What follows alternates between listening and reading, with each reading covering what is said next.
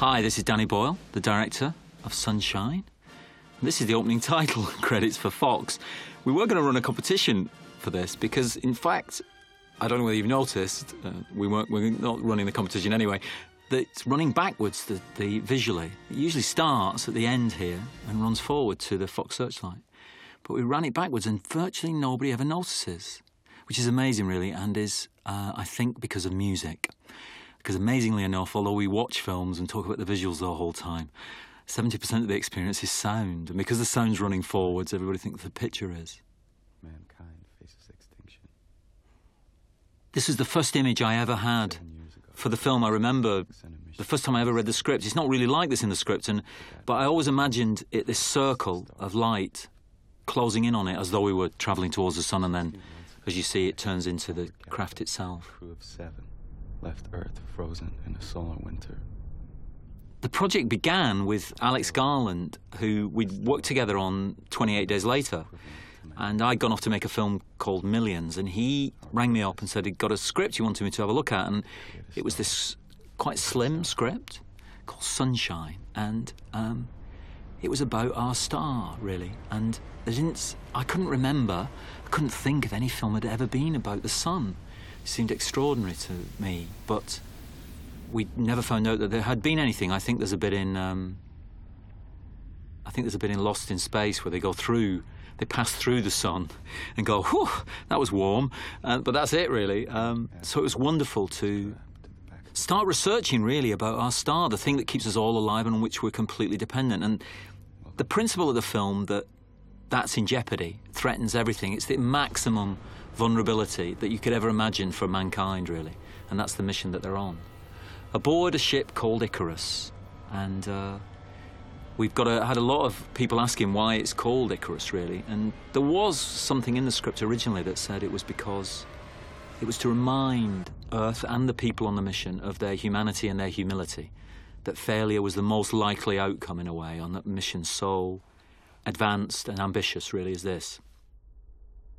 Icarus, Yes, Dr. Searle. Please refilter the observation room portal. That's Chipo Chung, is the voice of Icarus, talking to Cliff Curtis. And it's one of the nightmares of making a sci-fi film is the voice of Hal, of course, the computer from 2001. You have a major decision to make about what are you going to do about the voice of the computer if it's going to be a computerized voice. And she was wonderful, actually, because she's partly Zimbabwean and partly Chinese and lives in London and the casting director, Gail Stevens, had seen her on the stage and thought she'd be perfect for the voice of Icarus. And we, what we did is we had her on the on the set the whole time with us, so that the interaction with the actors was live constantly. You know, it wasn't recorded.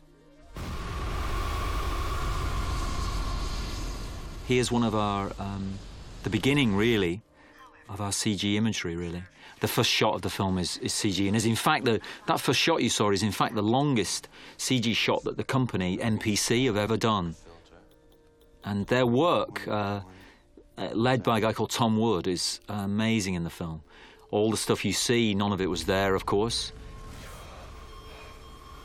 One of your tasks as a director is to try and find a level or an experience for the actors that will make them pitch their reaction correctly.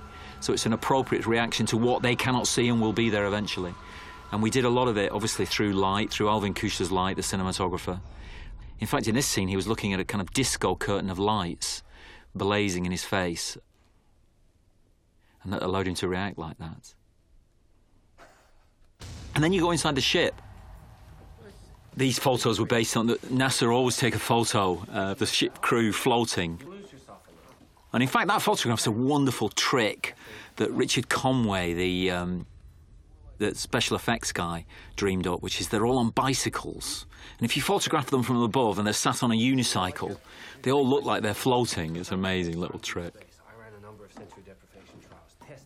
This is the classic kind of eating scene. One of the things we discovered is that NASA said that they were going to have to, you know, on long-term space travel, unlike 2001 with the pre-packaged food and, you know, coming out of a microwave or whatever, they would try to encourage them to, to grow and cook their own food and probably take food with them like fish and things like that, you know, so that they could, the rhythm, the routine of human life on Earth, they would maintain the cooking ritual and. Uh,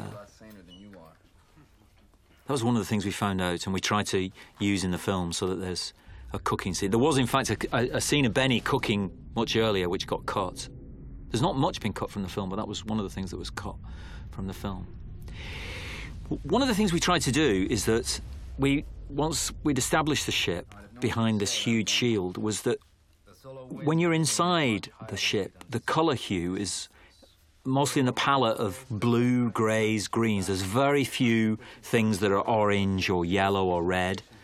Uh, apart from the sauce bottle here, actually. Um, but we, we kept those to an absolute minimum so that when you went outside the craft, you'd been robbed of the colour yellow for so long that you could be washed with it. And that was one of the ways that we tried to present the sun because you have to maintain its power throughout the whole of the film and, in fact, increase its power ideally as the film goes on. No great drama. We are flying into the dead zone seven days sooner than we thought. I love these scenes at the beginning of these kind of sci-fi films where they all they all wake up and eat, or they all meet and eat and and talk, and uh, uh, you're kind of gradually introduced to the crew. This was one of the first scenes that we shot actually on the film. Uh, well, Mom and Dad, uh, Cillian's message home, I'll be proud of your son. which you get to hear a little bit about. You get planted here, and then comes back to you towards the end of the film. He found that very difficult, Kel, because in order to do it, he had to look straight into a mirror. So he's kind of looking at himself, talking to himself, which you would imagine all actors would love. But in fact, Cillian's a very modest guy. He Doesn't he found that very weird? This is a wonderful set made by Mark Tildesley, our designer, the Oxygen Garden. Which, where the idea was that uh, condensation water was created by the difference between temperature between the outside of the ship and the inside of the ship, so they had that natural flow of water. I wish we'd have been able to have more in the oxygen garden, but we could only um, we can only generate a certain amount of scenes in there. But it was wonderful to have that space. So I just wanted to let you know that. The message was originally much longer. We cut it down quite a bit. The opening of the film, it's one of the rules of sci-fi that you become aware of is that the opening of these sci-fi films are quite slow. You need the pace. It's one of the absolute. We tried to speed it up. You know, we did. We did speed it up. It doesn't work. You have to be patient. And there's something about the the longevity of the flight, the distances involved, the the the void that they're in, that requires you to go, especially early on, at a very slow pace. And there's a great tradition, of course, in uh, this kind of serious sci-fi of that kind of pace and it certainly belongs to, uh, very proudly, I hope, belongs to that genre of film. The other side of sci fi is the more fantasy side, like Star Wars and Star Trek, where anything goes really. You can have any creatures and any kind of planet and anything you want. But this, which is kind of based on a certain amount of realism, has this tendency to have to be quite slow. And there's a melancholy as well about it as well. I, I guess that's reflected in their distance from Earth.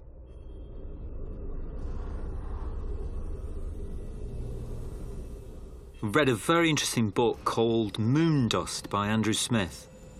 A writer friend spoke to uh, all the astronauts who'd been to the moon, and or tried to speak to them. Some of them wouldn't speak to him, and the the disturbance they felt in being away from the Earth was is one of the uh, themes of that book, really, and we tried to use that as well. Oh, Icarus, dial it down a little, will you? Yes, Garth. The idea of the crew, the balance of the crew, was that in 50 years' time, the, the, the economies that would be able to pay for this kind of space travel, which is incredibly expensive, would be the Asian economies. And so I felt that it was very important that the crew would be a mixture of Americans, which is because of, you know, I suppose a bit of history, but also because of cinematic realities, you know, cinema films these days, and an Asian crew as well. And we were very lucky to get these actors. Michelle Yeoh, who's I've been, I've been an enormous fan of since uh, I first saw her in the Bond movie, best Bond girl ever, in my opinion. And Hiroyuki Sanada, who's an amazing actor, who we were told about actually by very kindly by Wong Kar-wai, who told us to look at look at his work in Twilight Samurai, an amazing film he made. We're very fortunate to get them both. I think it was the lack of oxygen. Not on the outward journey at any rate. And here's a couple of the uh, uh, uh, guy Chris Evans actually, who I didn't know, and I, I hadn't seen in fact, I don't think when I cast him, Fantastic Four was out, which is what a lot of people know him from. He's an amazing actor. I just met him in an audition, and I thought he was very, very talented, and um, it's huge value really for the uh, for the film. Kaneda, Searle, report to flight deck. It's a kind of classic technology, really. We are trying to do. Mark Tildesley had this idea with the technology that there was a.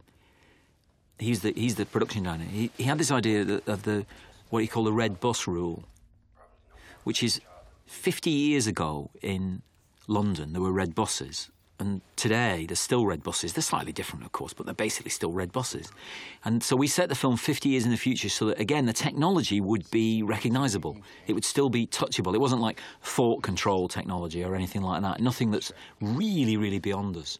So that's what we tried to, to make the inside of the ship and the way that they control the ship feel and look like. And obviously the their uh, their clackers, as they're called, around their necks were like uh, based on iPods, kind of a development of that really, and there'd be a communication device.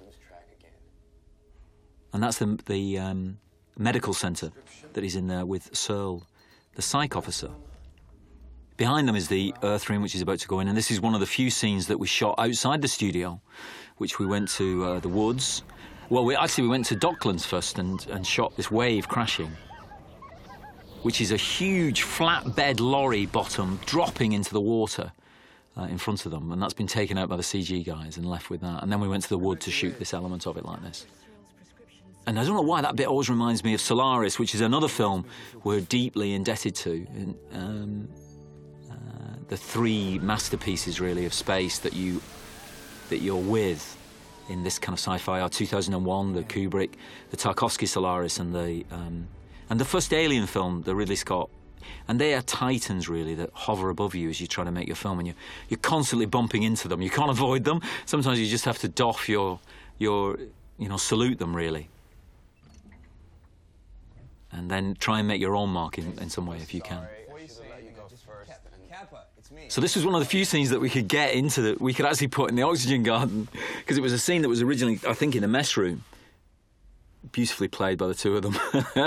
and he's one of our few laughs. There's, there's all, again, that's one of the things about serious sci-fi.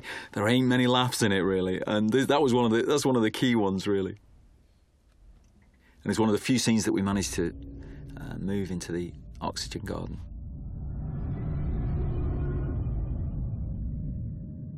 All this stuff, by the way, is CG. The whole of the ship has been created by CG. They used to do that with. Um, they used to do models for sea, for ships, you know, for spaceships. And these days it makes more sense now to do them all CG. The power of CG has moved on so much. And so now you're pretty much committed to using CG models the whole time. This is the introduction of Pinbacker, played by Mark Strong, who I'll talk about a bit later actually, who did a, an amazing job under incredibly difficult and trying circumstances. There's a, I mean, it's fairly obvious, really. There's a, there's a common. One of my favourite films ever is Apocalypse Now, and ironically, it's I think one of Alex Garland's favourite films as well because there's, there's in the in the three films we've done together, you can spot. We adapted his book, The The Beach, 28 Days Later, and this. There's a kind of Kurtz figure, to be absolutely frank, a figure out there who has either on his own, as in this case, or with uh, in 28 Days Later and in the beach, established a community separately with a vision, a different vision of the way life is. And in this, as somebody pointed out, it's more of the, the heart of lightness that they travel into than the heart of darkness. This is a typical movie setup scene for where Mace will end up eventually in that water. You need to, we needed to establish the water and how freezing cold it is. And I'll talk about that later in his big scene when that happens there. This leads to one of people's favourite bits in the movie, really, which is the when they first come across Mercury, which was originally. I think the way it was written and the way we conceived it originally was that Mercury would be, you know, they'd come into orbit around Mercury. And it was a huge thing. But then I saw this photograph of I think it of Mercury in orbit around the sun. It's one of the NASA photographs. I think it's taken from the SOHO satellite, and it was of a tiny Mercury, or perhaps it was Venus, maybe it was Venus, circling the sun. Oh, and it was just so unexpected, and it just put into, without drawing attention to it, it just put into uh, perspective how big the sun is, which is you know 30, still 30 million miles away, and it just dwarfs this planet. And it was a great moment of introspection. We tried some voiceovers here of the actors about what they were thinking of. Troy there, Troy Garrity, is thinking about home, which is one of his preoccupations. He's not looking in towards the sun, he's looking back home, and very sadly for him. But the voiceovers didn't work, and you didn't need them really, and it's the music that I think take you there with. It's a wonderful score by Underworld and John Murphy, uh, working in collaboration. And now you come to the classic moment, which is these films, serious sci fi films, are usually built up of three elements there's a ship, a crew, and a signal. And, and that signal changes everything. The decisions that are made based on that signal. And if you think about all the great movies, those kind of great movies, they're, they're absolutely based around those three elements. Um, and I think there probably will, there'll always be a limitation to the type of film you can make in serious kind of space mission until we begin colonizing, if we do, you know, which will open up other areas then. But for the moment, this is the moment that changes everything the signal. 23 hours ago, while making a routine check on the comm systems, While listening to your space music. while scanning the frequencies, I heard a. This is a very, very long scene for a movie, and I think people thought that it was going to get cut. But we rehearsed this a lot and got it really sharp. And we shot it very relatively quickly and very early on in the shoot. And I think it's great for the actors to have a big scene together, which is that which is about them and their reactions as a group, a group dynamic. And it sort of gave them a lot of confidence, I think, because I think when you come into a movie like this, you can think, am I just going to get drowned out by special effects or, you know, what's the film going to be about? But early on in the film, we spent, I think, three days shooting these scenes the cooking scene you saw earlier and this scene. And it said to the actors, you know, this is about you guys, really, you know, and your reactions, and the, the film is dedicated to that. And I'd made them all live together in a student accommodation in the University of East London when they first arrived. I think they were a bit shocked. I think they were expecting to stay in the Dorchester, and in fact, they were in Mile End by the canal. But they re- but they responded to it very well, and, they, and a definite group dynamic was created. And you know, when you join the film, there's 16 months they've been together, so you've got to make some gesture towards doing that. And I think it leads to kind of quality that you get in a kind of scene like this. Very proud of the scene because it's a very much an actor-driven scene. It's beautifully written as well, of course, by Alex, and. Uh, you could feel it when we rehearsed it. You thought that's going to work, I think, you know, and we should be have the confidence to play the scene as we want it, you know. That's a bit of a nightmare trying to get them all to follow the same eye line when there's actually nothing there. that's one of the that's your job as a director really. There's two jobs really: organising to make sure everybody's there on time, and then making sure they all look in the right direction. you can boil a lot of directing down to 90% of directing is that, I think. The signal that you hear there is actually from space sounds that you get from. There's a university credited at the end of the film. I think it's the University of Iowa, where they collect sound from space, bounced back from space. And that was based on some of the sounds in their library. Very beautiful signal sound, which we use right at the end of the film as well. Just to make it absolutely clear, there's no way we're going to do that. One of the other things about that's interesting about space movies in terms of the casting is that, probably with the exception of Apollo 13, which is slightly different, um, they tend to suit ensemble casts where you've got an equality of casting, where everybody's a kind of equal. There's something wonderful about that because you can gather a lot of good, really good actors, ambitious young actors, and you can kill them in any order you want then. Um, you can literally knock them off. Nobody knows who's going to survive, who's going to go first, who's going to keep going right the way through. And in fact, the guy who does survive is hidden right the way through this scene. You, you can barely see him. It's deliberately shot like this so that you're not aware of him uh, as they struggle to make the big decision here about whether it's worth changing direction or not and picking up Icarus 1. As are our own lives. Exactly. However, there is something on board the Icarus. Cliff Curtis, I'd seen him in uh, The Whale Rider. really interesting actor. Um, brings a different dynamic to everything he does. His perspective. It's one of the things you look for in actors is that they kind of. It's not. It's not that they challenge you. It's just that they come up with ideas that you wouldn't necessarily think of yourself. You want them to be little mini directors in themselves, you know, about their own performance. You want them to. And sometimes you have to overrule them for the sake of the harmony of the whole film. But often it's where a lot of the goodness comes from, you know? It's a lot of assumptions. It is. It's a risk assessment. The question is does the risk of a detour outweigh the benefits of an extra payload? You're about to see. Yeah, he's kind of hidden from you, and then, uh, and then suddenly the attention is pulled around to our physicist. On the original crew on Icarus One, they didn't have a psych officer, and although you don't know this in the film, we decided that they added a psych officer because they thought one of the things that maybe has gone wrong with the first with the first ship could be technical or it could be psychological. Because I think that NASA or the space agency that sends them on behalf of the Earth knows that one of the huge pressures is psychological, and suddenly the psychological load is great is even is is is increased on Capa the physicist who's given the decision to make whether to, to move or not, really, because it's his bomb, really. Okay, Kirsten, I want you to run the map. And um, he goes into the Earth room, and again, this is one of those scenes where the actor's nightmare, really, where he's in front of a kind of blue screen, green screen, can't see any of what you're what you're seeing. Eventually, that's all going to be recreated later, and. Uh, he just has to do his best, really, and trust, and trust the director and the CG guy who's telling him, "Oh, it's going to be like this, it's going to be like that," and uh, act accordingly as Jack Nicholson says. Magnetic field structure open. Temperature 37,000 There's lots of shots of the eyes like that, which are very difficult to do. You have to get a special lens to be able to get that close to the eye.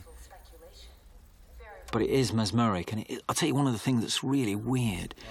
At that kind of range, when you're that close, you can interchange people's eyes, and nobody's any idea whose eyes they are. It's true. Some of the, I think there's an eye used earlier that you think is Cliff Curtis's and is, is in fact Hiroyuki Sanada's, um, and we swap them about a bit, you know, for for editing reasons. Flipping a coin and asking me to decide about whether it'll be heads or tails. And Heads. a lot of this room is actually, which looks remarkably like the Earth room, was actually um, created by the CG guys copying the Earth room. We originally we didn't shoot it in a in a room. Eventually, we shot it in a a kind of an invisible room, a room that's marked out with little green dots in corners, but actually there's nothing there. There's just stilts for corners with little green dots on, and then they put all the information in afterwards. Two last hopes is better than one. That's it. And that's where the decision is made to change. And that's his first crisis, really, in which he kind of uh, comes through, really, makes a big decision based on that. And out of it comes his, I guess it's a kind of nightmare or a dream, really, of, of, of falling into the sun, which we've, we, we use then later on in the film as well.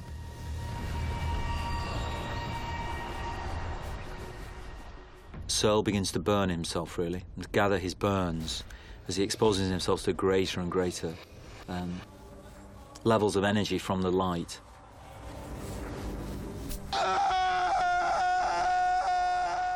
Again, that's um, that's you have to ask you have to ask the actors just to perform it, and then you kind of drop them. You drop everything else in afterwards. This is um, very simple, very lovely scene between the two of them one of the interesting things that we, we tried at script stage, and uh, Alex, we worked on the script together for about a year. Alex did, must have done about 30 drafts of the scripts, and we were trying out things. It's a great way to try out ideas, is, um, is, is at the script. You know, it's the cheapest way that you can do it. And we developed their relationship so that it became much more romantic. But it's very, again, one of these rules of this kind of film. They don't really work, though, the kind of relationships, if you develop them into a full physical relationship. Sex. We had a great scenario set up for it. Sex in the oxygen garden would have been great. But really, we couldn't make it believable. It didn't feel right. And it's very interesting. There's very few films where you ever see it developed in space. Whereas in conventional movies, it's a key ingredient, you know, where. Um, a, a couple like that will develop a relationship during set against everything else. Here comes the big crisis, which is Benny's really, Trey's. And I gave them, I remember giving them, you, you'll only see it a little bit in this scene because we cut round it for various reasons, but I remember giving them a photograph. I like to work with a lot of photographs. I remember giving them a photograph, a very big close up of a bullfighter just about to deliver the blow to the, to the bull. And he was so focused. And I said, they should have that kind of focus and almost pitiless look when they look at each other. When they make a mistake, they're completely intolerant of mistakes. And there's a wonderful moment later on here where uh, Michelle has that look, and it's not on screen for very long. And it's just absolutely unforgiving that somebody has dropped below a certain standard. And that was one of the things we always talked about that they're, they what they expect from each other is absolute. They, are, they are selected to be the, the alpha humans, if you like, in their fields.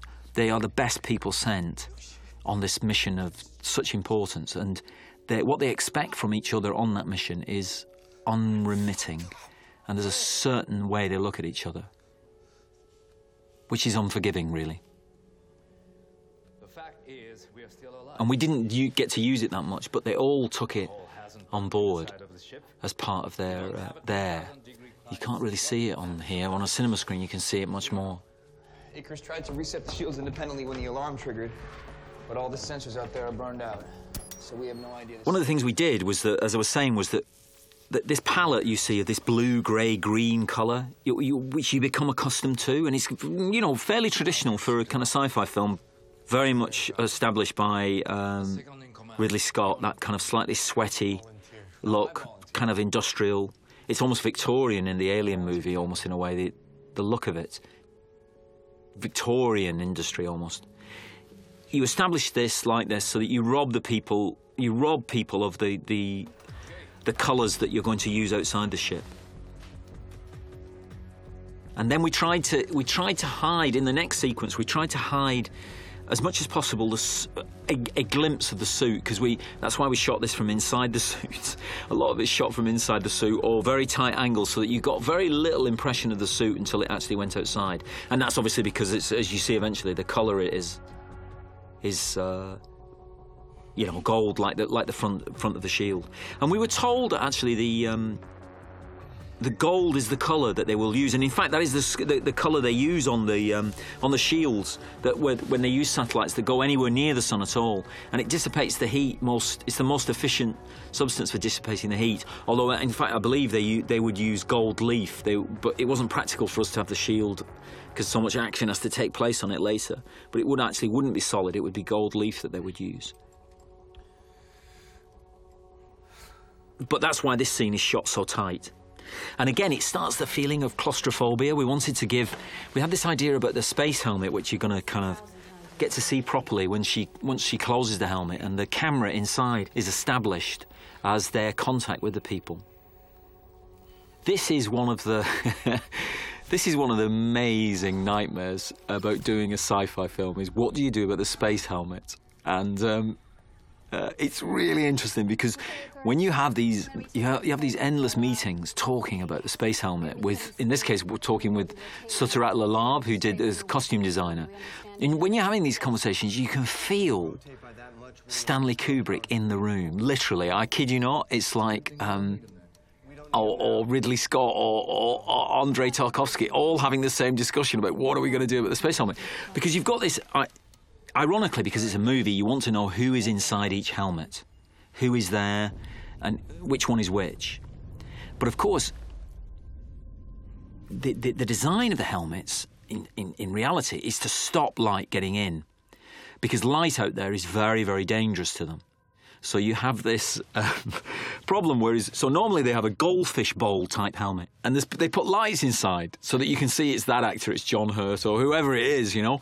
So we thought we can't do that on this because the whole point about these suits, and we made them gold to the idea that to protect them from the light, like the front of the ship, is to stop the light hurting them in any way. And they would be protected. Any vision out they would have would be minimal, and we came up with this kind of medieval idea of this slit. And then we actually, and then it starts to, you start to go for a funnel shape to protect them even further, and it starts to look like Kenny out of South Park. And literally, that was one of the reference points. There was a very serious reference point as well. There was an Issey Miyake costume, which we used as a kind of reference point as well. And we were, at one point, we were going to make the, the suits very like samurai suits as well. But they, they drift towards, even though we've used a different colour than NASA, most NASA suits are white and are used like that, we've used a different colour. There is also something that drags you back to a kind of way the suits are always made, a certain look of the suits, rather than. I guess it's because so they don't become literally vehicles. They actually still resemble a, a human being. You can only depart so much from that, and that's what we tried to do with that. These are some key shots establishing, trying to establish the size of the ship. Because although it's been it's uh, been established earlier that the size of the bomb is the size of Manhattan, you have to try and create shots where you see human figures, and then you see, you know, by pulling out, you begin to see the size, the size of the ship and the size of the shield and the cargo that they're carrying behind it. That's the moment of tipping the cap to Alien. He very cleverly has a lot of bouncing um, toys on Alien, which I always used to think, why does he have them? And of course, he's very clever because it actually it's very difficult in space to suggest motion. So that's one of the ways that they, they do it is they create these things moving inside the ship, like that, for instance. I know what it is, flyboy. And then when you go outside the ship, I always remember insisting early on in the early naive days, one of my ambitions was to not have any star fields.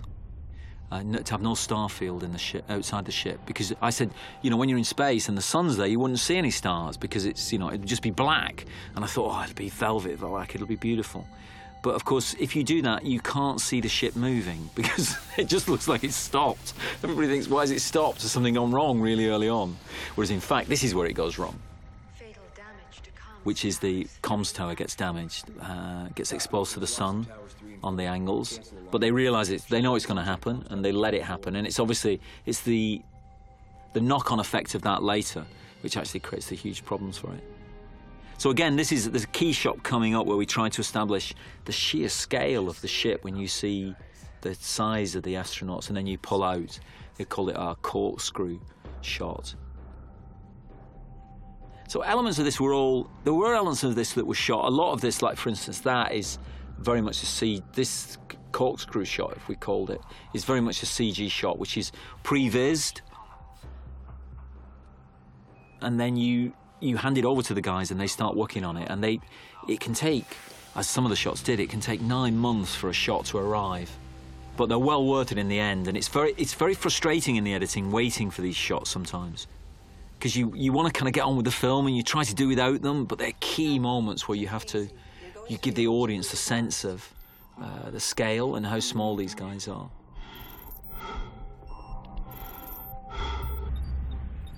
So the build up this a lot of this sequence is actually based around the um, the helmet cams, and these were a very very uncomfortable uh, contraption to wear, which included a camera obviously to look at the actors.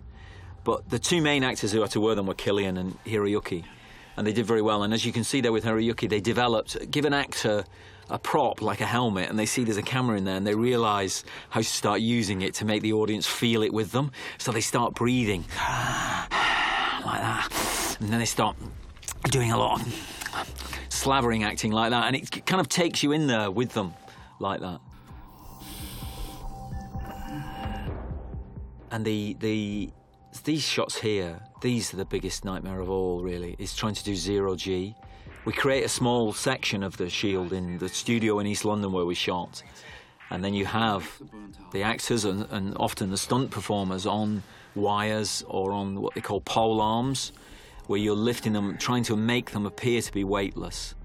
And it does make you realise, it sounds obvious, but you don't realise it until you try and make a space film, how absolutely everything is dictated by gravity uh, in our lives. Every single thing around us, and and then you try and defy it by having motion without gravity, and it's very um, difficult to do, very time consuming. And it's very interesting actually because it, when you look at if you look at the real footage of the space station, zero gravity happens in. The speed of things is exactly the same. They move around. They almost look quite jerky, and that's because movies have established that zero g has to be done in slow motion. Because we tried to do it the other way first, and you can't. You have to slow everything down to make it look slow motion to give that feeling. Here beginneth the oxygen garden fire, which is a was an enormous uh, challenge to us. Really, we were in a very small studio, and you have to you have to build it of so many different elements. The real set with light interacting to it, some real fire created by Richard Conway, and then you hand that over to the CG guys led by Tom Wood, and they kind of put all these elements together. I love these lamps, which were ridiculous, these lollipop lamps, because I just thought they'd have something to illuminate what they're doing up there. And it's great because later on you see them kind of caught by the light. And Trey here ironically feels that they've overcome his crisis, really. But they haven't. It's very interesting the way the characters are written. And I hadn't really realised this until we started doing it, is that they are each given a crisis, a moment of that they either overcome or it destroys them in some way. And of course, Trey's here, the blame that he accepts for this is uh, destroys him almost totally, really, until his death later. This is the crisis for her, for Corazon, for Michelle, really. This beautiful, organic, wonderful, living thing of beauty that gives life to the, to the people inside the ship, that grows their food, is destroyed. And it's hence her behaviour, and it changes her behaviour after it, really. And I love that about it's a very good because it's actually people don't realise it's very difficult with unless you're doing a multi-story strand thing like shortcuts or something like that. It's very difficult to keep more than a couple of characters in the air at the same time. And it's very clever of Alex the way that he he he displays their character through their crisis. Really, they each get a crisis which focuses and makes them they make them feel like a you know, the story is theirs, that it belongs to all of them at different times. Rather than it feel, which was one of the things I worried about, is that because it often happens in movies, is that you, you cut a character, you know, somebody gets cut right back. And it didn't happen with this. They, they all retained their crisis, their, their place in the plot, really, which is why we got good actors to do it, because they, they don't come along to do nothing. You know, they come along because they sense an opportunity to do something exciting and a bit different, really. Returning vessel to original rotation.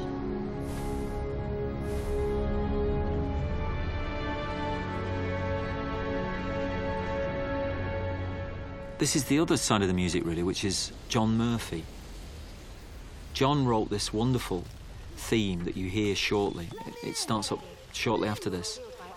And it's more, the more, I guess, the more classical, the more conventional side of film composing that. Uh, it's, it's not that it manipulates your emotions, although I suppose you can say that's the effect of it, but it, it kind of encourages your emotions or encourages the emotions that the scene is meant to generate with you. And it's very interesting swapping the music between Underworld and, and John. Underworld did a pass across the whole film in which they would write music, weird, wonderful experiments with music in different times uh, and different moods. And then we gave that to John and he wove in and out of it with a more kind of, I suppose, a more classical approach, really. It's a, a very interesting hybrid of the two of them. Worked out really well, that, and it was a, a big challenge, that.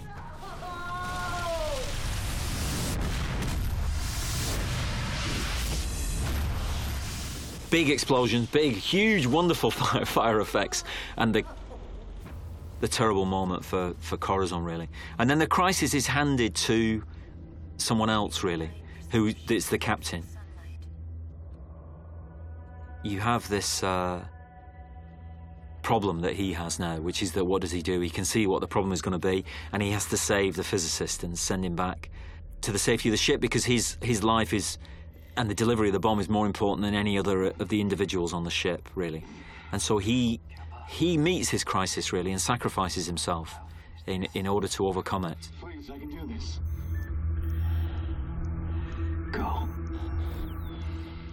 I remember doing this with Hiroyuki, this whole sequence, and when he dies in this, you get a sense of his power as an actor. You can sometimes sense it with actors, this furnace inside them, this unleashing this energy, not necessarily through words, it doesn't have to be through words in a scene, but it's a kind of what I call a King Lear moment, where you sense the ability of an actor to rise to that level if necessary. And John's music responded to that, and this is a theme that's used later actually for Cillian's Crisis, which is when he walks through the ship later on, and you can hear, uh, you hear this music used again, this wonderful theme. I love music probably more than anything, to be honest. I'm a, I can't do it, I'm hopeless at it, but I love recognising it and trying to encourage it. And I'm in awe of it, really, of their ability to. And it seems such a huge part of films to me, what you feel as you watch these things and hear this music with them.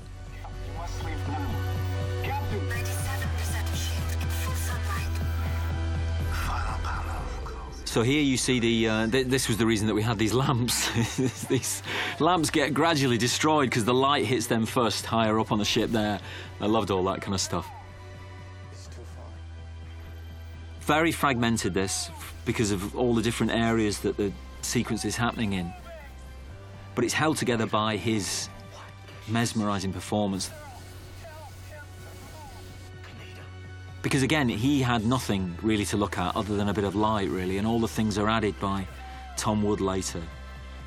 And I remember when they showed me that, I was like, I, my jaw dropped. I thought, oh my God, you know, it's when things are far exceed even your expectations, which you want to be high, but they go beyond that. You, you, it's a joy, really. It's one of the good. That's one of the good days when you get stuff like that. It compensates for all the other stuff, really.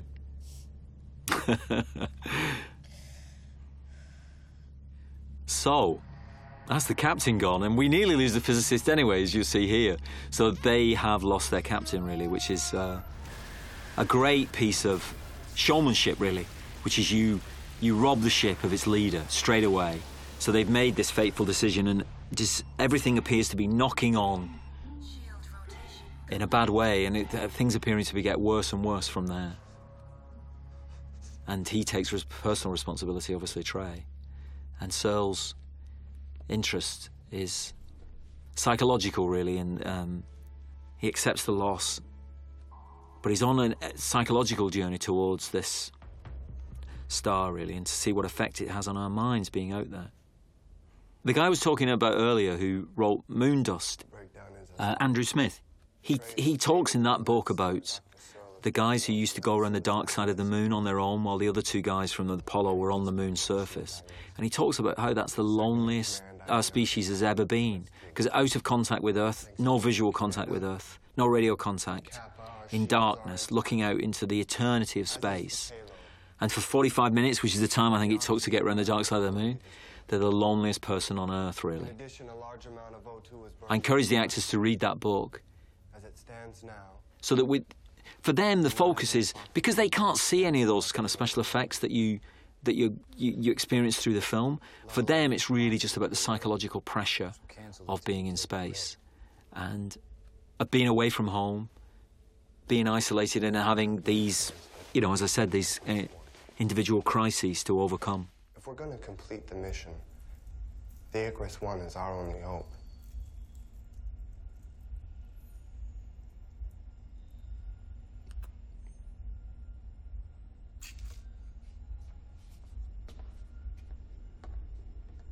Technically. Sheena faces her character changes now because of the loss, and she's the one who actually points out what's rational, really. She becomes a very cold, rational individual at this point. And she points out bluntly, uh, which it's often, it's actually quite amusing, really, the um, how bluntly she she puts it here for them all. And obviously that, that scene is, is developed later with the big vault sequence when they actually agree to take action about it. Three out of seven, that's a lot of short straws. So this is the, the kind of belly of the ship, really, where we try to establish the uh, the payload,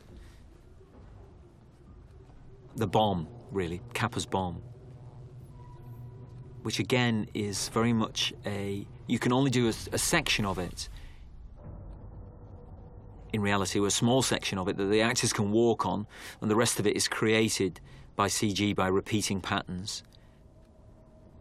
And it's very interesting. This scene this scene coming up, this was one of the few things that we reshot in the film. Originally, this scene was written was between Searle and Capa, and we shot the scene, and they did it very well. The, the, the whole scene, Searle, the officer, the psych officer played by Cliff Curtis, comes down to meet Capa. Was exactly like this, and they talk about how do you feel about losing the off, you know, losing the, you know, he's he was checking up on their how they were checking out whether they were losing their shit, as, as, as Cillian used to put it, as Capa used to put it. And once we assembled the film, we decided to pick the scene up again and to transfer the, the scene between these two. And I think it's to create, it's to make them more vulnerable, really. Is that it feels like, because of their relationship between them, even though it's only hinted at, that their guard is a little more down, really, than when he was speaking to Searle, the psych officer and it makes them a little more, it creates more vulnerability between them and gives you more access to them, really, as, as, as, characters, I think. So that's one of the, with apologies to Cliff, who gave a very good performance, obviously, which I think you can see on the DVD extras. He was replaced by the wonderful Rose Byrne for the scene. I was very gracious about it. And those will split again, and again, and again. It's very interesting talking to the actors about button pushing. which is a lot of. It's very difficult to do a lot of acting and do a lot of button pushing at the same time. It is amazing talking to them. I think what's his name, Nigel Planer, talks about that in his, the art of acting is the ability to push buttons and talk at the same time. I am.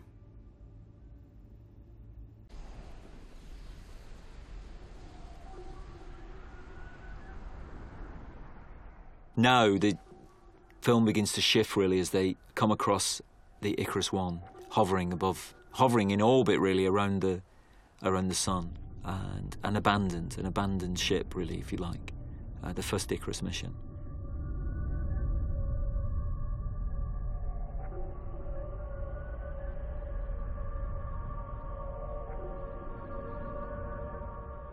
we compress this quite a lot actually there's quite a lot of footage of this of they as they approached the ship, it was it's something that at this point you have to you concertina some of the pace really to get them on the ship quicker. It was a much more um, extended piece, and one of the challenges that we had is that we didn't have enough money to create a separate Icarus ship. Because originally our idea was that we would actually it was Alex's idea that it would be like the Zeebrugge. He'd read this stuff about the Zeebrugge being on its side and um, we thought that we when they went on board the ship, what would differentiate it from the Icarus II ship would be that everything would be that you'd be walking along walls, you know, as floors or ceilings as floors. Everything would be either upside down or on its side like that. But we couldn't afford to build it. We'd set the level of the film at 20 million pounds and we'd tried to keep to that so that we could cast who we wanted and we could make the film as we wanted to make it. So we didn't have enough money to do that. So Mark Tildesley, the designer, came up with this idea of that we what we would do is that we would use our existing sets, we'd finish shooting the regular scenes on them, and then that we would cover it. He got this company who covered it all in dust so when you go on the other ship, it's all the same sets virtually, but they've been covered in dust and they look very different, and we got away with it, I think. Although, given the explanation that, um, which is a very creepy explanation, really, that that Searle offers here that about most of the dust being human skin, there's an awful lot of human skin around if you if you added it all up. These frames you see, these flash frames of the happy crew of Icarus One in their from their group photo, their traditional weightless photo at the start of the mission, are literally one frame each. They're cut in by Chris Gill, the editor, and I love these. They're very creepy, and they normally, in in reality, you shouldn't be able to see these. They're literally a twenty fourth of a second or a 25th of a second. And you shouldn't really be able to register them. But they're in such contrast to the, the set itself that you can I, not only not see them, but you can see great detail in them as well. You recognize things about them.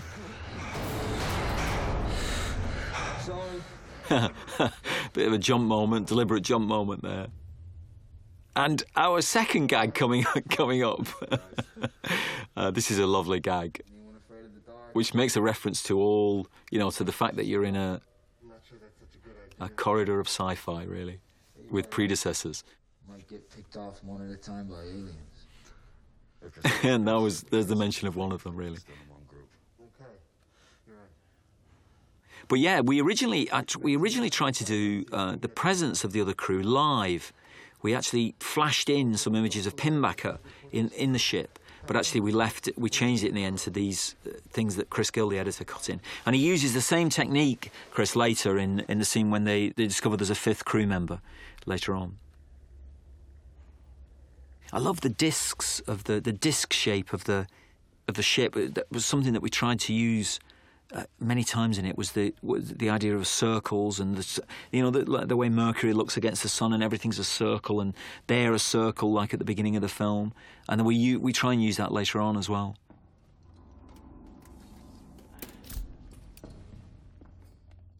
This section of the uh, the interior of the bomb is the same one as uh, as on Icarus Two, and is a kind of three quarter set. I'll explain about that later when we get onto that. Listen up, everybody. You gotta see this. Seven years of But this is the original oxygen garden, which had to be redressed with dust on the windows, like you see there, and also redressed with the plant life, really, to suggest that it's been it's been maintained by by solar light and by Uh, and by the condensation that is available because of the difference inside the ship to outside the ship, and it's nurtured that kind of life, really. But the rest of it is this filthy dust. And I gotta be, I don't think they'll mind me saying this, the actors absolutely hated these sets. Because this dust was, this dust is actually, one of the big problems you have is, is it safe? Because actors are going to be breathing it in all right. And I believe it's the same stuff that's in Cornish pasties, I was told, which are kind of like little meat and vegetable pies that you get in this country. And it's the kind of cardboard they put in them, uh, unbelievably. But um, so it's safe for human consumption. Though whether it's advisable or not, I don't know. And there's the crew picture with Mark Strong in the middle of it, and again on the on the very much on the unicycles. No bodies.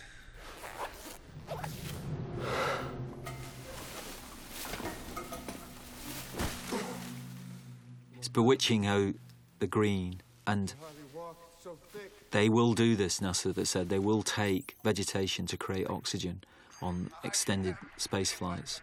They'll take ferns, they said. But I was reading today about a guy in Australia who's been using, uh, who's been in, in a biotank submerged underwater, and he generated his oxygen by urinating, no less, on the algae. And it, it gives off oxygen. He stayed down there for 12 days, surviving on it.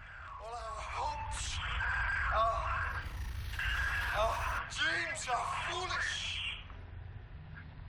In the face of this, we. We tried right the way right the way through the film, from the beginning. Really, we tried to make everything as, as scientifically accurate as possible. There's, there's there's one thing that you you can't do, which is NASA are nowhere near doing zero G, uh, doing artificial gravity. There is a way of creating it, which is centrifugal force, but it would be unbearable, and uh, so we tried to keep everything else as as accurate as possible, really. And that's certainly like the, the the plant life comes from that, and the size of the ship as well. Because although we were originally going to use Das Boot, we used Das Boot as a reference for the for the claustrophobia of the ship. We realised, and when we talked to them, they said they'd try and give them more space than that, because size isn't really a problem. You know, you can build it all section by section like they built the space station, but you need to give them a bit of space to move in. Otherwise, they'll, you know, on a mission that's going to take at least three years, they know they would go mad, really, unless they've got a space to, you know, different kind of size areas to work in. So consequently, there's a kind of, you, you get these, these tunnel shapes of the, the ship and the corridors, but there's also areas that you open out into, chambers that you open into, like where they eat and where they um, and and the oxygen garden as well. So this is a this is a, like a red herring now. We've had Pinbacker's extraordinary message, this message which is a bit like Kurtz's message in Apocalypse Now, sent back, disturbing, disturbed message. And then the, the suggestion is that Trey there that you saw in the background, that he may have something to do with the separation of the ships. But it's a red herring, really, that. And we used to play that a lot stronger than it actually is now. We, we reduced it a bit. These wonderful figures were created by the, uh, by the guys in the art department. Um, we couldn't really see them in a huge amount of detail because, but they are just beautiful things that were made of people who'd been incinerated in front of the light, and that's obviously that's the crew, of the, the, the initial crew. And this, because I might as well explain really what's actually happening here. Of course, is that as they are examining this, Pinbacker is move, is changing on, onto the other ship, and it's during this time that he shifts across to the other ship, and then he separates the ship. And of course, from his perspective, it is to just kill all these people who were on Icarus 1 at the time, just to abandon them in space. And he gets rid of a lot of the problems straight away by separating the ships. He goes onto the mothership, which has got an active bomb on it. He gets rid of half the crew left behind here, like this, or that's what he's thinking. And then he just can bide his time to get rid of the um, of these who are left on the other ship. But he doesn't reckon for the resourcefulness of uh, Chris Evans, of course, of uh, Mace, who comes up with an idea eventually of how to get across from ship to ship. We have a major incident. We are floating And poor old Harvey, really, his uh, his sadness begins really, which is that he's inherited the crown, he's now the leader, but really, and this is was wonderful. Troy. Troy's focus throughout was going home. that was all he could think about. He wasn't bothered about reigniting the sun. He's just like a lot of human beings. He just wanted to get home and see his wife, really. He was missing so much. And then suddenly, he's in, not only is he in charge of um, the responsibility of the mission, but the mission is going from bad to worse constantly. And then he's got this huge problem, which he turns up. Eventually, he turns up into this scene. And. Uh, one of us isn't anyway. There's only one spacesuit. So, in theory, at least at this point in time, there's only one person who's going to make this jump across, really. In Mace, Mace that's a, a, crisis that Mace overcomes, that he thinks his way, he literally thinks his way out of about how to get across there. But for Harvey, of course, Harvey can only see the fact in front of his eyes that he's somehow got to get home. And he isn't going to get home if he stays on this ship, and therefore. Um, he plays this beautifully. Actually, they, they, the, the guys play this really, really well. I'm not a low priority. You're a comms officer on a ship that has no means of communication. I am the captain. The mission needs a captain to hold it together. I think we recycle the suits, so because again we couldn't afford to make too many of them, so we kind of like. I think we had a one tarnished one and one. No, we had two clean ones, and then one of the clean ones was tarnished to make it actually. Uh, there's so many logistics involved in it. We had a guy, Bernie Ballou, who actually thought through all the ways that we could save money by shooting the other suits first and then tarnishing one and using it later, and you save the money by you don't have to make another suit like that. You need somebody on the a film like this where the logistics are so complicated and so many people working in different areas. You need this brain who is trying to kind of have an overview of the campaign of how to do it, really. You know, of how to save money by redistributing things. So it's a credit to him, really, all this. This is a real set, which we used a crane to go into like that. A wonderful bit of set, which was built way up in the air by Mark Tildesley of these two airlocks, really. So we tried to make this fire, the way they fire across from each other, as real as possible. One of my nightmares in making the film is I didn't want anything that the actors were doing, I didn't really want it to be done later. I wanted them to feel it real now. So even this jump across is that you're going to see is real as much as possible. And then it's embellished, it's touched by uh, Tom Wood, the CG guy, later.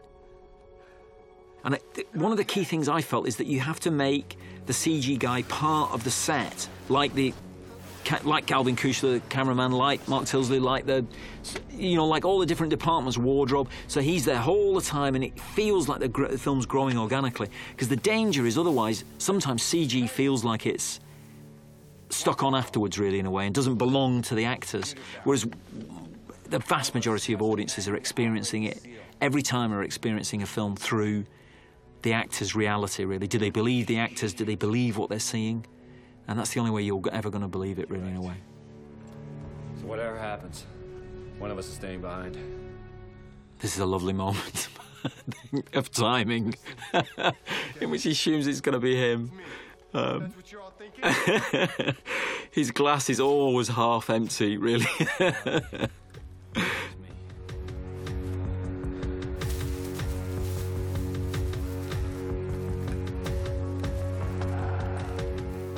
this is, I think, for the actors, this was the worst set because we were in there for days and days doing all this stuff, ripping the stuff off the walls and packing themselves in it, and it's all covered in dust, and it's hor- horrific kind of working conditions for them, really. Hey, Capa. It's a bit like it's a bit. I mean, one of the good things about it, in a way, is it's a bit like, you know, the the real story is that you just are literally locked in a studio for three months, all together. The sets are basically all the same, you know, every day. You don't get a different set to go to. It's all the same places all the time, and this kind of like siege mentality emerges of you all kind of locked together on a kind of journey, trying to do something, trying to achieve something, really. So the fire across, which is a development really of the wonderful bit in 2001 where he he, he fires across, and this we develop it really with giving giving the three of them really, and then as, as they're fired across, attack or they try to attach to each other like that, but they literally would be fired across like bullets across there, and it's an enormously complicated thing to do, and a lot of this like that shot, one of the shots I love, is. Um, is is done while you're shooting something else. You know, the stunt guys are doing that while you're working somewhere else, and they do it again and again and again until they get it right. And they bring you it on a little video camera to show you what they've been doing in the next door studio, and you're while you're working on something else. And all these pieces have are done in tiny little sections, really, as you try and build it up. And then the editor Chris tries to put them all together and make sense of them, really. And again, this is uh, the zero G moment inside here he floats away, Troy floats away, and they um, you're left with this zero G moment, and the uh, and this kind of stuff just takes forever. You cannot believe what it's like. And then the CG guys take out the wires and they take out the pole arms, and you're left hopefully with, as you'll see here, they had actors on wires, they had stuntmen on wires, and then they literally have trip releases where they just drop them to the floor. And so we turned it upside down and as though they're dropping to the ceiling somehow to disorientate you. This, I think, is a great death. I mean, that's the other thing I think about the script is that, as we're saying about the crises, the other thing that Alex invented really was great deaths for them. So you've got a guy who's burnt up by the sun on the shield, and then you have a guy who is just, you know, it's minus 273 degrees outside that ship, and he is frozen.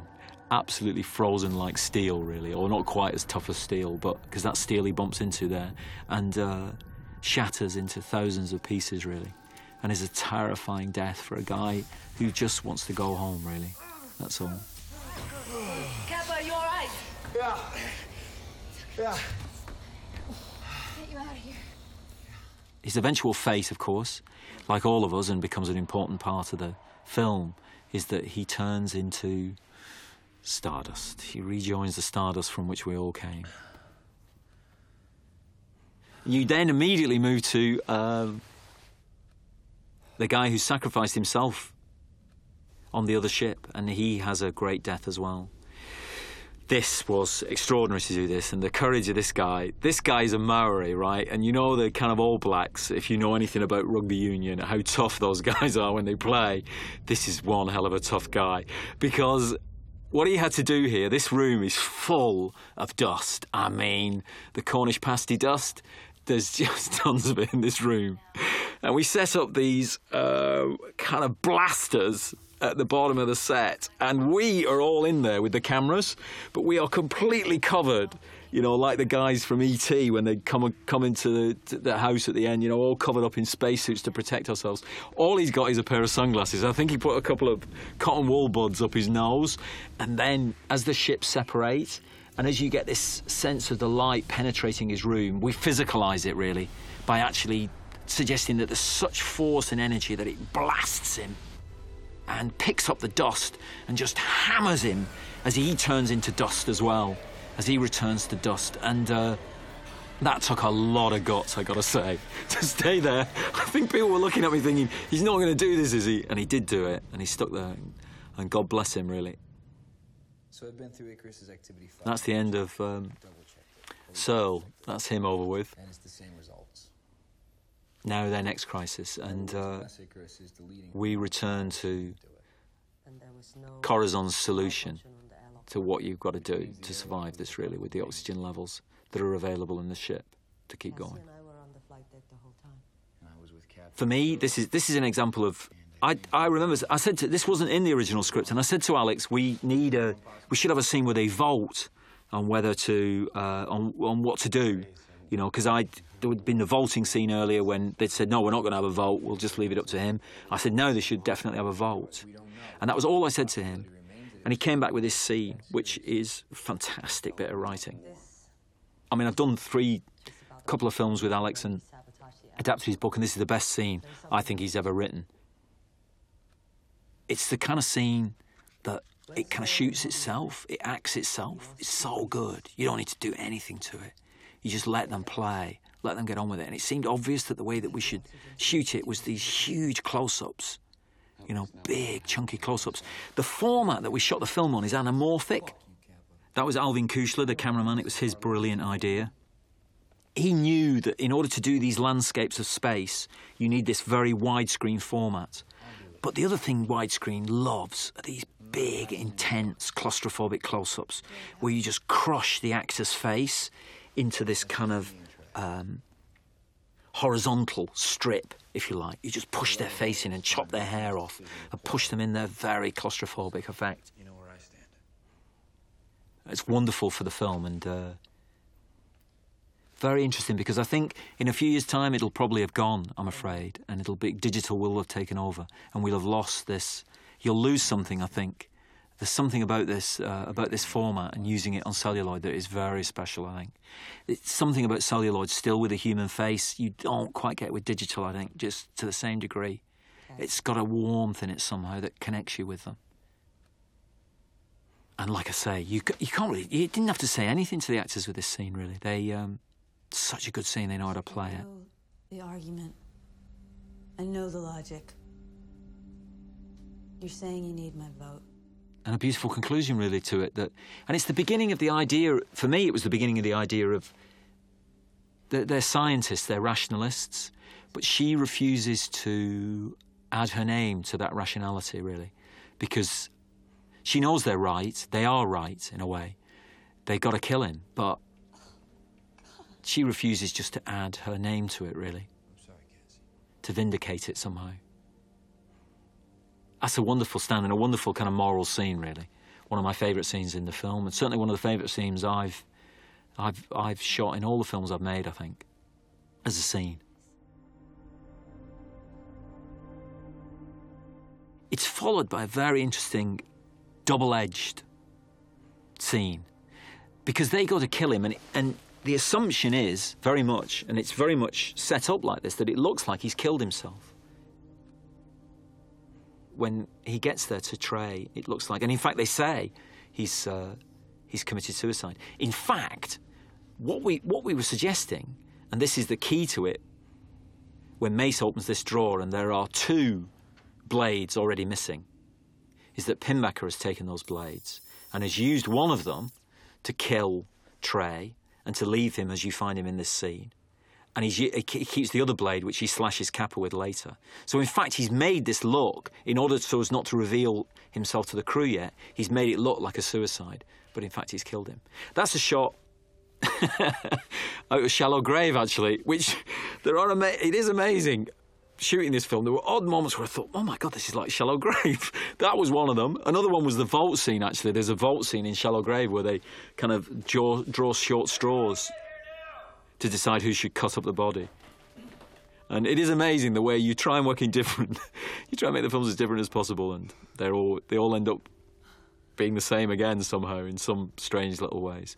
I had this, well, I had this idea that there were birds flying around here, really, which is a kind of just a poetic thing, really, a melancholy thing for Trey, which I think people assume he's he's selected the birds to fly around the room while he's killed himself, which is fair enough. But as I said, our original intention was that um, was that Pinback has killed him, almost like a piece of theatre.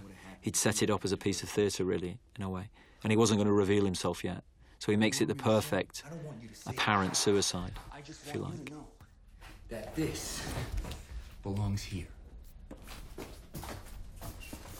Very good, again, a very good setup between the two guys who kind of just can't bear each other really, and they have to kind of they find a kind of grudging respect for each other eventually, which sort of starts here really when they realise that they're they're what they initially uh, respond to, their kind of male instinct, their aggression, is valueless now really, and the girls walk away because We need to limit our exertions. there's not enough oxygen really to allow them to behave in the way that they have done earlier, and they, you know they try and repeat the scene almost in a way, and they just can't rea- react like that. They're going to have to be a lot wiser than that from now on.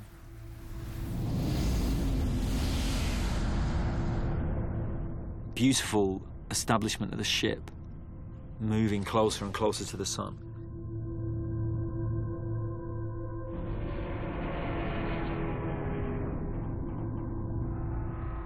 We then get this. We go back into the payload and we have this wonderful scene, I think, which is a great scene in the script. And this was one of the big advantages that we had with having Icarus, the voice of Icarus, Chipo Chung, in with the actors the whole time. So that this scene, which is an absolute ping pong dialogue back and forth between them, they could play it for real. Now, normally what you'd do is you'd record her, you know, and maybe play it back to the actor, but then he'd have to fit his timing to the way it was pre recorded, or even if you cut it, it would, you know, you'd, it becomes a technical exercise. In fact, she's actually just off the set with a microphone, and she's talking to him like that, so they can interrupt each other and you can listen to each other, and it's very, it's like, um, I was very pleased with that. With again, it's the sacrifice that you make because you pay Chipo to come on set and you know to be around. You could save a lot of money by actually kind of just recording it all in one day or two days, but it gives you this performance level. And I, I'm always trying to make sure that everything's done for the actors as much as you can, especially with something so technical like this, so that they've got a kind of everything's as real as possible for them. This is shot off a crane, which you shouldn't do really. This kind of intricate control. But the guys who did this did an amazing job. Because it does very, gives a very kind of creepy feeling, I think, uh, especially with the the flash cut-ins of they are a residue there was originally a scene that you saw before this scene you saw a scene of of this strange alien type figure waiting in the sunroom in the observation room and we shot it and then rather than use it there we we flash chris gill and i flash cut it in at the at those moments there like that and then you come to uh, the observation room and um, Pinbacker charging himself up with light. I've been told, I mean, just I've just come back actually from doing the publicity tour, and I've been told I didn't realise that this line, this wonderful first line he's got, is a reference to. There's a line in Star Wars like it. Are you an angel? I, always love that line. Are you an angel? Um, it was used. We, we used it later on in the film as well, although we cut that. I've been waiting so long.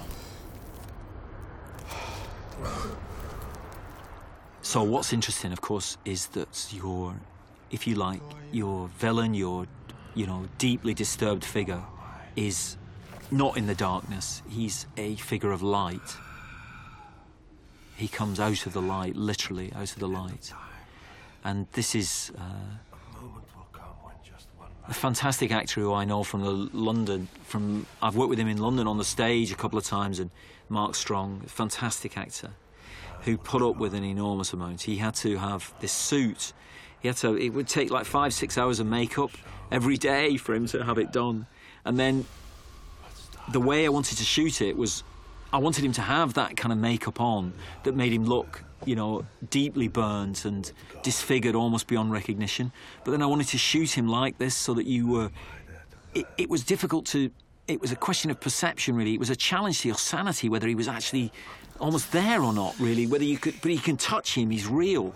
But actually, he's distorting, and he realizes it's him and that he's switched, he's jumped across the ships at that moment. That's the explanation of it, really. That's how it's been done. And he recognizes inside the scarring and beneath the disfigurement that it's the captain of the previous ship.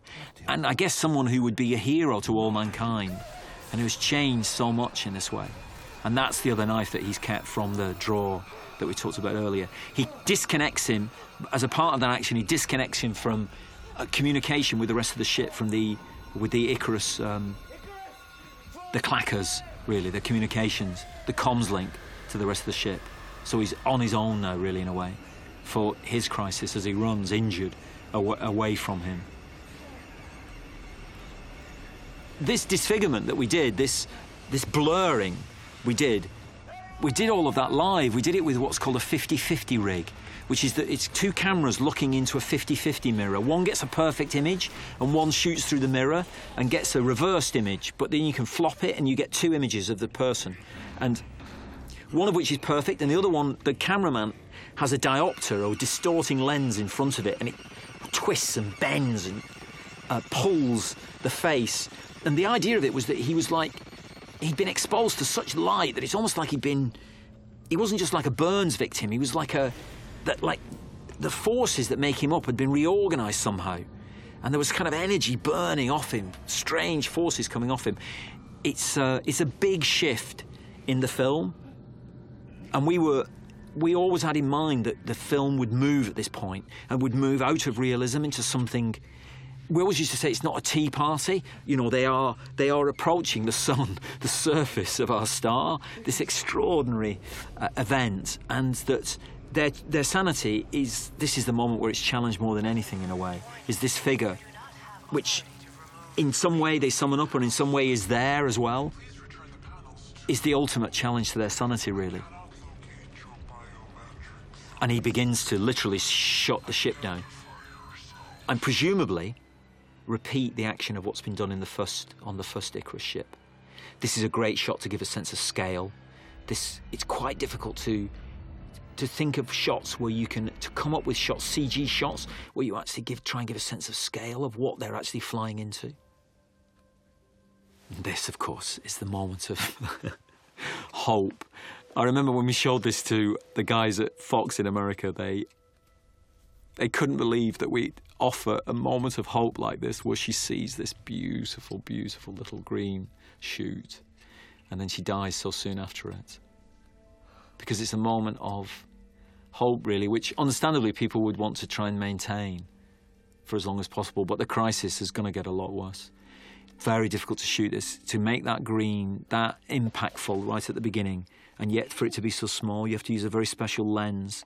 It's a brilliant piece of focus holding by the focus puller there to hold that. Very tricky to do. Oh, Cassie, oh, Capa. Icarus. But die she must. Like I said, you've got to be able to kill them. You can kill them in any order that you want. and they die great deaths, and that's another one where she stretches to try and. Uh, you know, she's it's pulled away from her, really. Hope is pulled away from her at the most cruel moment. But that's filmmaking, I guess, really. So, very brilliant little invention of this this little jacket that he wears is the, is the costume designer Suttirat Larlarb.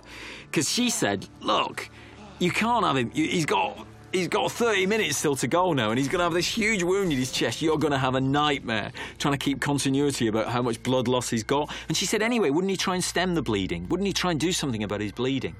And she came up with this kind of thing which she gave the astronauts to wear earlier when they went in the suit as though it's some part of the suit and it allows him to kind of somehow kind of bind his skin together somehow at the front and it allows us also to get away with a lot of the continuity nightmares and darkness descends, really. ironically, next to the source of all light in our solar system. They're pitched into total, endless darkness. Although it being a movie, it can't be completely dark. There's got to be some source of light in order to be able to see things. Thankfully, there's some torches around which allow you to see them. Anybody? Our sound is done by Glenn Freemantle brilliantly. Sound is extraordinary in space because you probably have been more aware of it than any other film. I've always said that, you know, sound is 70% of a film, of a film experience, but I've never felt it more than in space. You need it to create a sense of weight when you're using CG. The only way that CG images look like they've got weight, as opposed to looking real, they sort of feel real in a kind of invisible way, is sound. You kind of put a rumble. And then, of course, obviously, for these moments of fear, you you kind of lose sound, and then you flood it back in again, really, through music or through some kind of effect, and then you lose it again to suggest their fragility, really, their vulnerability, their loneliness, if you like.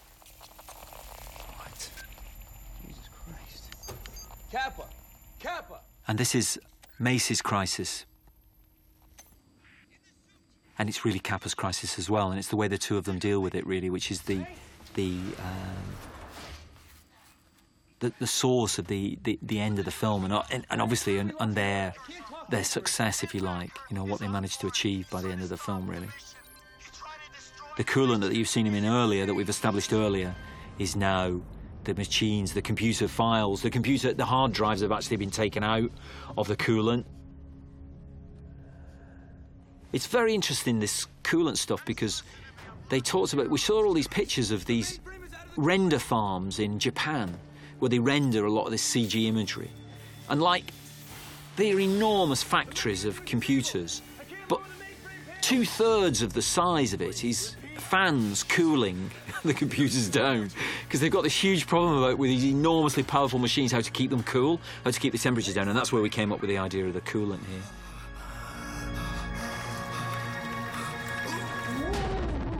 No, he had a lot of guts here because the only way that you can get those that his breath to be cold is for the room to be really, really cold. And in order to do that, that coolant, that water that he's in, has to be incredibly cold temperature. And so he had to he had to go into that water and stay in it for quite a long time. And it is below freezing. And it's very, very tough. It's a very tough call for him. But he was very it was brilliant how he did it and, and used it to help his performance, if you like.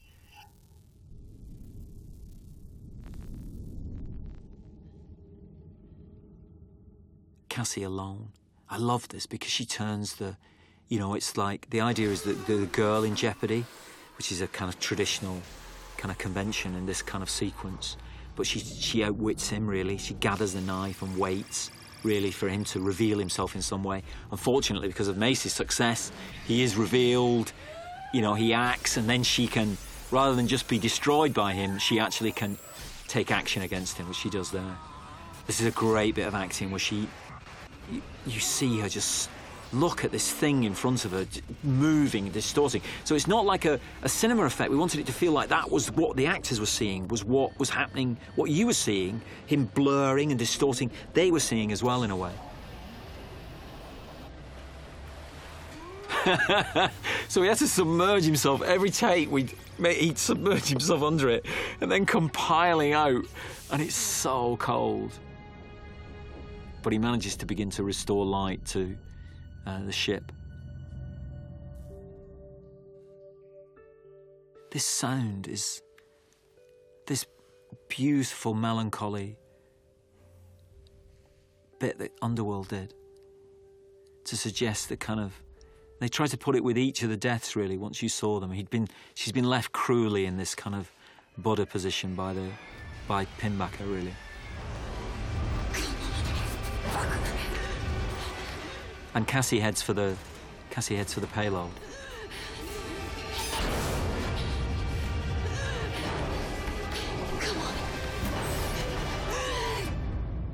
So this is the problem for the two of them and how they're going to deal with it. We're in orbit. The computer's dead. it's very tough because he's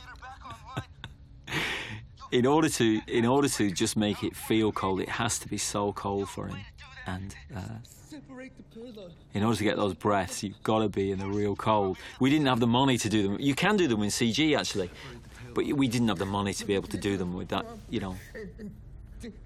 So we uh, we just froze him really. and his teeth are chattering. And it does. It is interesting. You get to a point which I guess we probably don't experience it very much unless you go somewhere extreme. Your teeth chattering becomes involuntary. He, he, he can't control it. they actually are chattering. There's an involuntary reaction of the body it tries to warm things up by vibrating them, you know, by making them move. And that's the, the teeth chattering, which he didn't have any control over. I love the fact that the two of them become they kind of gain a respect for each other really and i wanted him the reason for the camera here and him looking into the camera although he can't see mace because we can it was almost that Capa could see the sacrifice that he's making and acknowledge the kind of what he's what he's offering up really and it, and then and he hands the baton to Capa really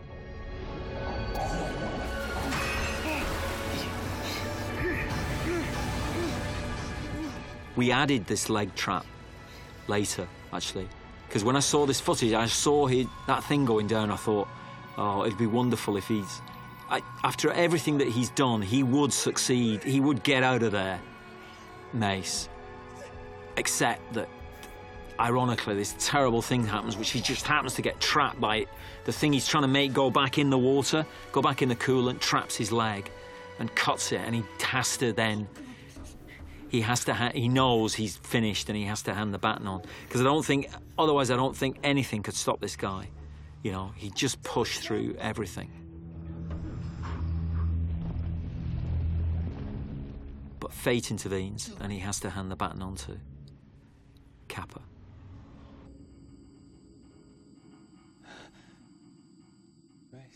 I always thought that was a very homoerotic moment there between them and that kind of weird kind of relationship they have where they really don't like each other, but actually they have this enormous kind of love for each other in the end, really, in a way. And it energizes, it definitely energizes Capa. He knows if that guy who can, uh, as, as hasn't, you know, has only managed to do so much, then he's got to step up to the plate and do it himself again, the circles that I was talking about earlier, we tried to, they're all in all the set, you know, all the, all the circles of the, of the, of the doors and, and the hole that he creates when he burns a little hole through there to, to create an area whereby he can depressurize the whole ship eventually. So we were trying to use those circles and the circles of the ship against the, you know, so you create this kind of, these it becomes more and more ideally it becomes what what we were aiming for is a kind of it becomes almost not a silent movie, but it becomes a visual experience. What you're going to go through from from now on, really. The film operates in kind of almost almost in silence, really. You know, certainly in terms of dialogue, there's very very little dialogue. After you've had that sequence with Mace, the rest of it takes place on a visual level, really. This sound is based on the uh, Sergeant Pepper's thing, on a Day in the Life, where they run the orchestra backwards and escalate it. I love that for that crazy moment of it all blasting out.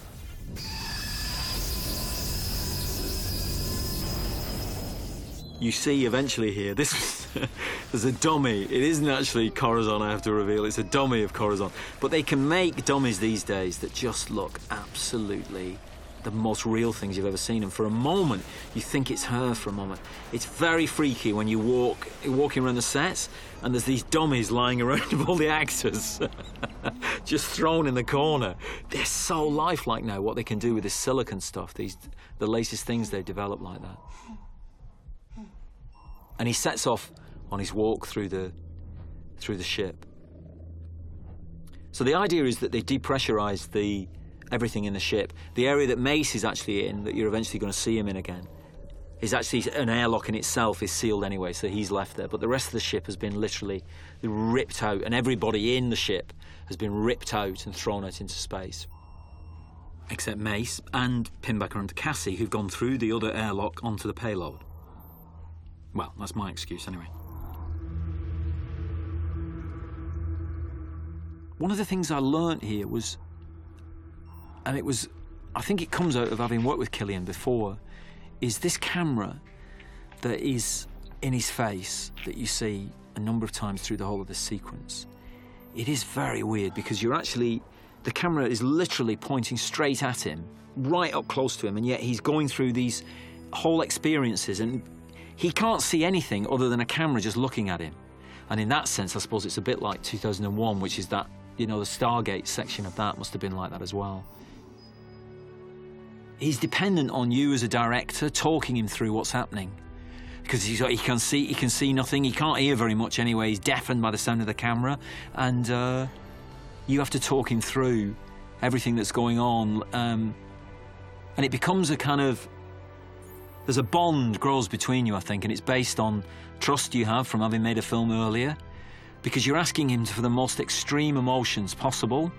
And yet he is, he can't experience anything of it. He's just generating it for you, and he's kind of offering it up for you. John, the composer, Murphy, brings in his classical theme again here, which I love this uh, theme. It's a kind of heroic, wonderful moment, really, awesome moment. I remember when he delivered this tune, I just uh, adored it. And we had this, uh, we always had this idea that he would fall over. and uh, he's, Cillian has to, Cillian falls over with this huge helmet on which is, and the guys are, and he's trying to get up, and I'm screaming at him, "Get up, get up!" And then, uh, but he can't hear me saying to the other guys, "Hold him down, hold him down." So he's trying to push his way up out of here, thinking, "Why can't I get up?" He's telling me to get up, I can't get up. it's fantastic, and you could say to the guys out of his hearing, "Keep him down, keep him down." And then um, he pushes himself up, and I love that. It's quite it's very interesting as an actor. He's he's he's such a very modest guy and yet i think because of some of the other movies he's done since we worked together he is much more aware of that at some point you have to as a lead actor you you step forward and take hold of the film and kind of deliver the film home and again bring the film home really for everyone and that's what a lead actor has to do eventually and he he does that in spades here really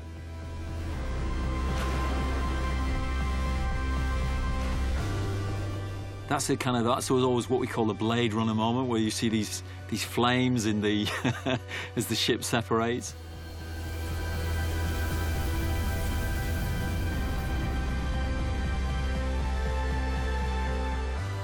Yeah, you get to the big uh, moment of the film, and I we put this in afterwards actually, Rose's voice, and it was in a funny kind of way. Rather than Cillian acting to it, we sort of put her in reaction to what he was doing, really he kind of like suggested it almost in a way by his performance there that he wanted to hear from her again somehow in a way for a moment just to help him on the final step and this is where you just screaming at him trying to trying to describe to him what he's what he's going through at this moment and all he can feel is a camera lens stuck right in his face it's just the most bizarre thing film acting that they have to do so there's a moment coming up here where it's very missable. You can miss it so easily. As the ship gets separated, gets taken away. But I asked Tom to try, if he could, very late on, to give us some reference, visual reference, to the figure of Icarus, really, and which the ship is named after. And so there's a moment there was the famous picture of Icarus who's flown too close to the sun and is destroyed. And this shot, I don't know how they do this stuff. It's just, but I love it. You know, when you see that kind of detail done on that kind of scale, it's a real tribute to them all, really. So they call them hamsters, actually. It's very cruel. But there's so many guys all tapping out numbers on their computer keyboards, tapping out these ones and zeros, and they're all in this room, and they call them very cruelly the hamsters, really, which is, I guess, to hamsters on a wheel, really. But without them, we wouldn't be able to do stuff like that. So, thank you, hamsters.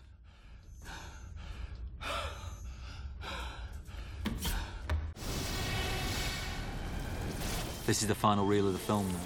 The film split up actually in a in a in an old movie scenario into into seven reels, and this is the short final reel where they appear on the bomb, and this extraordinary scene where no one, science can't tell you, the, the scientists couldn't describe to us. We had a great science advisor, Brian Cox, who I believe has done another commentary on the film, but they can't really tell you what kind of forces would be, what would happen to the human body, to the human mind, as you, if you could ever get that close to the sun, in in the way that you see it there. Would it flatten? Would it kind of stretch? distort? You know, would you explode? Would you just freeze in time because the velocity would be so great? Would time stand still? So would you stand still? Nobody seems to know. So what we try to we tried to suggest it all through Pinbacker character really, and through his assault on him really, and his and the statement of his philosophy really. This this most extreme fundamentalism really. This that begging science to bow down in front of you know, fate or God or destiny, and actually not try to improve your life. And it, for me, it's really what the film's um, about. Really, is that out of all this, out of the kind of chaos and carnage, out of all this uh, horror and terror, and uh, like a moment where, out of all this indescribable energy and force, comes something very, very beautiful in a way, which is actually, ironically, is a meeting of science and nature. As this, this figure that denies science, this figure who has been a scientist, Pinbacker, but has turned his back on it and has seen the light, or too much light really, and has turned his back on it. But he is defeated really by these two young scientists who deliver the bomb in the end, which is when the, the sequence then moves to he finally goes inside to explode the bomb.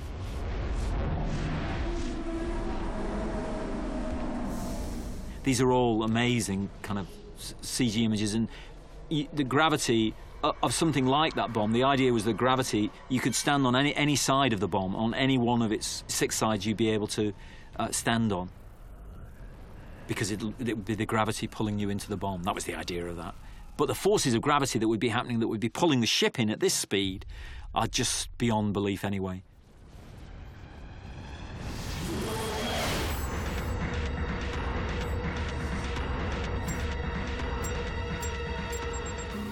There is another version of that sequence with Pinbacker actually, which you can see on the DVD extras, which we shot as a reshoot, but actually we decided to go with the original ending that we, we chose. Capa's left now to ignite, to kind of manually, if you like, to kind of kick-start the bomb manually, if you like, because the computer's malfunctioning at these kind of distortions.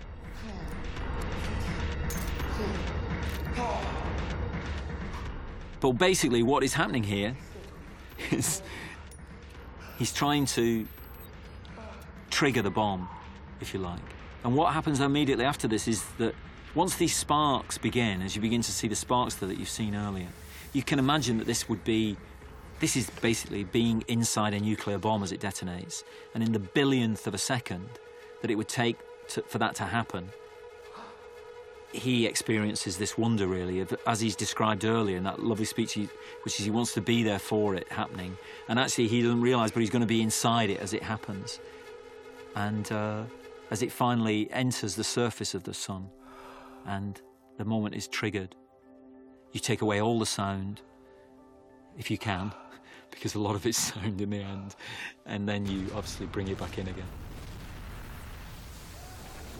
And for me, this image was always that he was sandwiched really between science's power, which is the most terrifying and awesome thing we've ever invented, this nuclear bomb, and if you like, nature's power. Some people call it God's power, nature's power really, which is, and he's sandwiched for a moment between these two. For the billionth of a second it would take to detonate, he's sandwiched between these two forces. And as a, as he reaches out to touch it, he, the classic, the hand gesture that we send up into space as images of ourselves as greeting, he greets this power really. And for me, he sees something, not necessarily God, he sees something beyond the kind of rational really. He sees something beyond words and beyond, almost beyond imagination really in a way. He acts it beautifully, Kel, because none of that's there for him at the time. It's just a light shining at him. and a very talented German cameraman, Alwin Küchler. And there's a wonderful, there's actually a wonderful Auden poem, just for a bit of bit of a classical moment here. There's a wonderful Auden poem where he says, which goes to show that the bard he's referring to Shakespeare was sober when he wrote that this world of fact we love is unsubstantial stuff, all the rest is silence on the other side of the wall. And I love that sense of, of being something beyond really things you can explain, beyond that you can talk about. We inherited that really from 2001, where you try to do something at the end of a film that's actually, you try to just deliver a film visually, really, and let people's own experiences and their own predilections and their own imagination uh, work on the film as much as possible. This sequence is shot in, in Stockholm, actually, there's an alternative version of this shot in Victoria Park in East London, which we did when we had no money. And then we sent it to Fox and said, to Peter Rice at Fox, and said, please give us some money to do it properly. And he sent us to Stockholm in the snow. And the, the Sydney Opera House, of course, is put on afterwards. And it is a beautiful, wonderful image of modern life, really. It's a kind of as a grace that's both futuristic and present day. It's one of those universal buildings that connects us all in some kind of way. We always put the credits at the end of the film. Always try to do that rather than put them. Always just try and put the title at the beginning of the film, and put all the credits at the end of the film when you've seen whether we've done a decent job or not.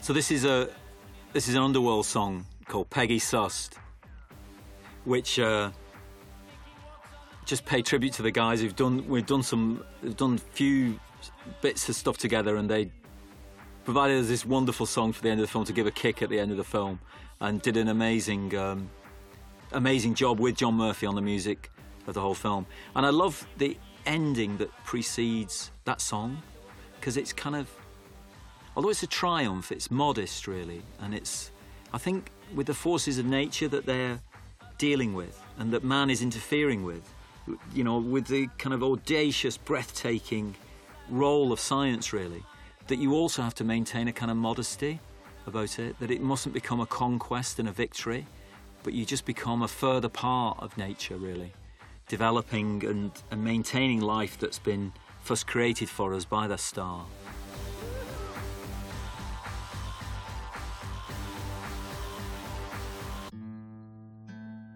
The music then is taken over by this group, a Manchester group, I Am Kloot. And this song was originally at the beginning of the film right across the beginning of the film, but we moved it to the end eventually. And we developed this sequence for the titles. There's so many people work on a movie like this that what we did is we thought, well, the way we'll try and keep them in the theatre or the way we try and keep them watching the DVD is we'll run sections of the film on one section so that you can get to see some of the imagery twice. It's also because it costs so much, some of it. We thought, oh, we'll use it twice. we'll get a double use out of it. No, it's um, it's so that you can. I know members of the public really aren't interested in all the different people who worked on it and who is Terry Roberts, the electrician. But believe me, those kind of people are why you're seeing a film like this because we made it with uh, very little money in the end, and it's down to the dedication and inspiration of all these people that helped us make the film, really, I guess. Um, and so uh, we gave them, we, we, we, let there be a reason, and also uh, to have a lovely song with it, really. Um, and uh, beautiful lyrics on the song as well. If you if you care to listen to them, some of them are about being growing up in Manchester, but some of them are appropriate to the film as well, if you like.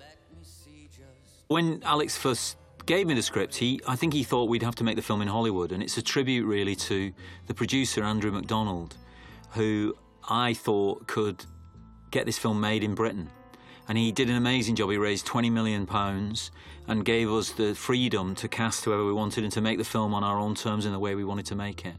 So it's a huge tribute to him, the quality of the film and the people that he gathered together. And that's what a producer does. All those names that you see, that's what they do. They make the creative cake, really. They provide all the ingredients, and then it's up to me, really, to cook it, I guess, if you like. I'd also just like to, before I finish, pay tribute to Paloma Baeza, really, who you see in the very final scene of the film, who uh, is Capa's sister in the park. And there's a real connection there because it was Paloma who's, as well as being an actress, very fine actress, she's also a very good director. And she, it was she who suggested Cillian Murphy to us way back there on 28 Days Later, and that's how we met him, and that's how we ended up here. So it's a big thank you to her as well. Okay, that's my lot. I'm out of here. Thanks once again for bothering to listen to the to the commentary. It's lovely to do it, and in a funny kind of way to say goodbye to sunshine. But thanks all for joining us with it. Okay, cheers now.